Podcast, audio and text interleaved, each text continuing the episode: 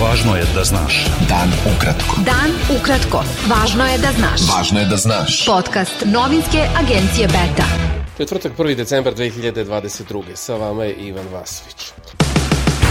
Europska unija je duboko zabrinuta zbog nazadovanja Srbije po pitanju usklađivanja sa evropskom spoljnom politikom. Navodi se u nacrtu zaključaka koji treba da budu usvojeni na sastanku Saveta za opšte poslove Europske unije 13. decembra. Savet duboko žali zbog nazadovanja Srbije u usklađivanju sa zajedničkom spoljnom i bezbednostnom politikom EU, posebno zbog neusklađivanja sa sankcijama EU protiv Rusije i Belorusije, kao i njenog spoljno-političkog delovanja suprotnog zajedničkom pristupu EU, piše u tekstu koji je radio Slobodna Evropa imala uvid. Američki zaslanik za Zapadni Balkan Gabriel Escobar izjavio je da će Otvoreni Balkan biti test za predsednika Srbije Aleksandra Vučića da prihvati Kosovo kao punopravnu članicu inicijative, da priznaje dokumenta njene vlade, te da će države u okviru inicijative morati međusobno da priznaju granice. On je u razgovoru koji je organizovao Atlantic Council istakao da SAD podržavaju Otvoreni Balkan, jer će region biti snažniji, atraktivniji, dinamičniji ako se integriše. Evropski komesar za susedsku politiku i pregovore o proširenju Oliver Varhej boravi u četvrtak i petak u poseti Srbiji kako bi razgovarao o prioritetima u okviru procesa pridruživanja Srbije EU uz fokus na energetsku saradnju i saradnju u oblasti migracija. Zajedničko suočavanje s posledicama rata u Ukrajini, jačanje bezbednosti i otpornosti na strano mešanje biće na agendi samita Evropske unije i Zapadnog Balkana sledeće sedmice u Tirani, saopštuje Savet Evropske unije. Sastanak 6. decembra u glavnom gradu Albanije biće prvi samit EU Zapadni Balkan koji će biti održan u nekoj zemlji Zapadnog Balkana, a na kraju skupa se očekuje usvajanje deklaracije. Predsednik Progresivne demokratske stranke Nenad Drašić imenovan je za ministra za zajednice i povratak u vladi Kosova. Odluku o imenovanju potpisao je kosovski premijer Albin Kurti. Srpska lista saopštila je da je imenovanje Rašića bez saglasnosti srpskih poslanika protiv ustavna odluka i najbolji je primer autokratskog kosovskog premijera Albina Kurtija. Kako je u saopštenju najavljeno, poslanici Srpske liste će protiv ovog očigledno diktatorskog poteza Albina Kurtija podneti žalbu Kosovskom ustavnom sudu, koji će, kako se navodi, bez ikakvog odugovlačenja morati da potvrdi da se radi o kršenju ustava i kršenju prava srpskog naroda.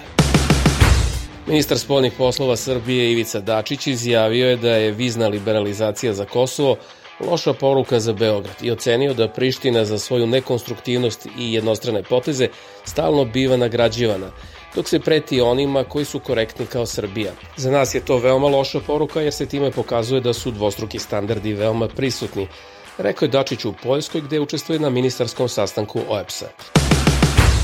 Aleksandar Vulin, bivši ministar policije, imenovan je za direktora Bezbednostno-informativne agencije, objavio je portal Nova RS. Vulin je bivši ministar unutrašnjih poslova, ministar vojske, ministar za rad i socijalna pitanja, direktor Kancelarije za Kosovo i Metohiju i narodni poslanik. Krajem 90. prošlog veka bio je funkcioner Jugoslovenske levice. Stranka Slobode i pravde smatra da izborom Aleksandra Vulina za direktora Bezbednostno-informativne agencije ugrožena bezbednost i građana iz Srbije. Pokret slobodnih građana ocenio je da je u pitanju još jedno kadrovsko rešenje Srpske napredne stranke koje uništava institucije Srbije. Više stotina prosvetnih radnika okupilo se na protestu na Beogradskom trgu Nikole Pašića, sa kog su zatražili da im se posle incidenta u Trsteniku, gde je đak izmakao stolicu nastavnici, dodeli status službenog lica. Predsednica Unije sindikata prosvetnih radnika, organizatora protesta, Jasna Janković, izjavila je da se protest održava u 47 gradova u Srbiji i da je oko 400 škola obustavilo nastavu. Rakija šljivovica upisana je na UNESCO u reprezentativnu listu nematerijalnog kulturnog nasleđa čovečanstva kao element nematerijalnog kulturnog nasleđa Srbije. Navedeno je u saopštenju Ministarstva kulture. Odluku o upisu, kako je istaklo ministarstvo, donao je Međuvladin komitet za očuvanje nematerijalnog kulturnog nasleđa na zasedanju koje se održava u Rabatu u Maroku. Beta. Dan ukratko. Budi u toku. Američki sudija Charles Smith predsedavaće raspravnim većem koje će suditi bivšem komandantu OVK Hašimu Tačiju i trojci sa optuženih za zločine nad Albancima, Srbima i Romima na Kosovu i u Albaniji 1998-99. Saopštio je sud za zločine boraca OVK u Hagu.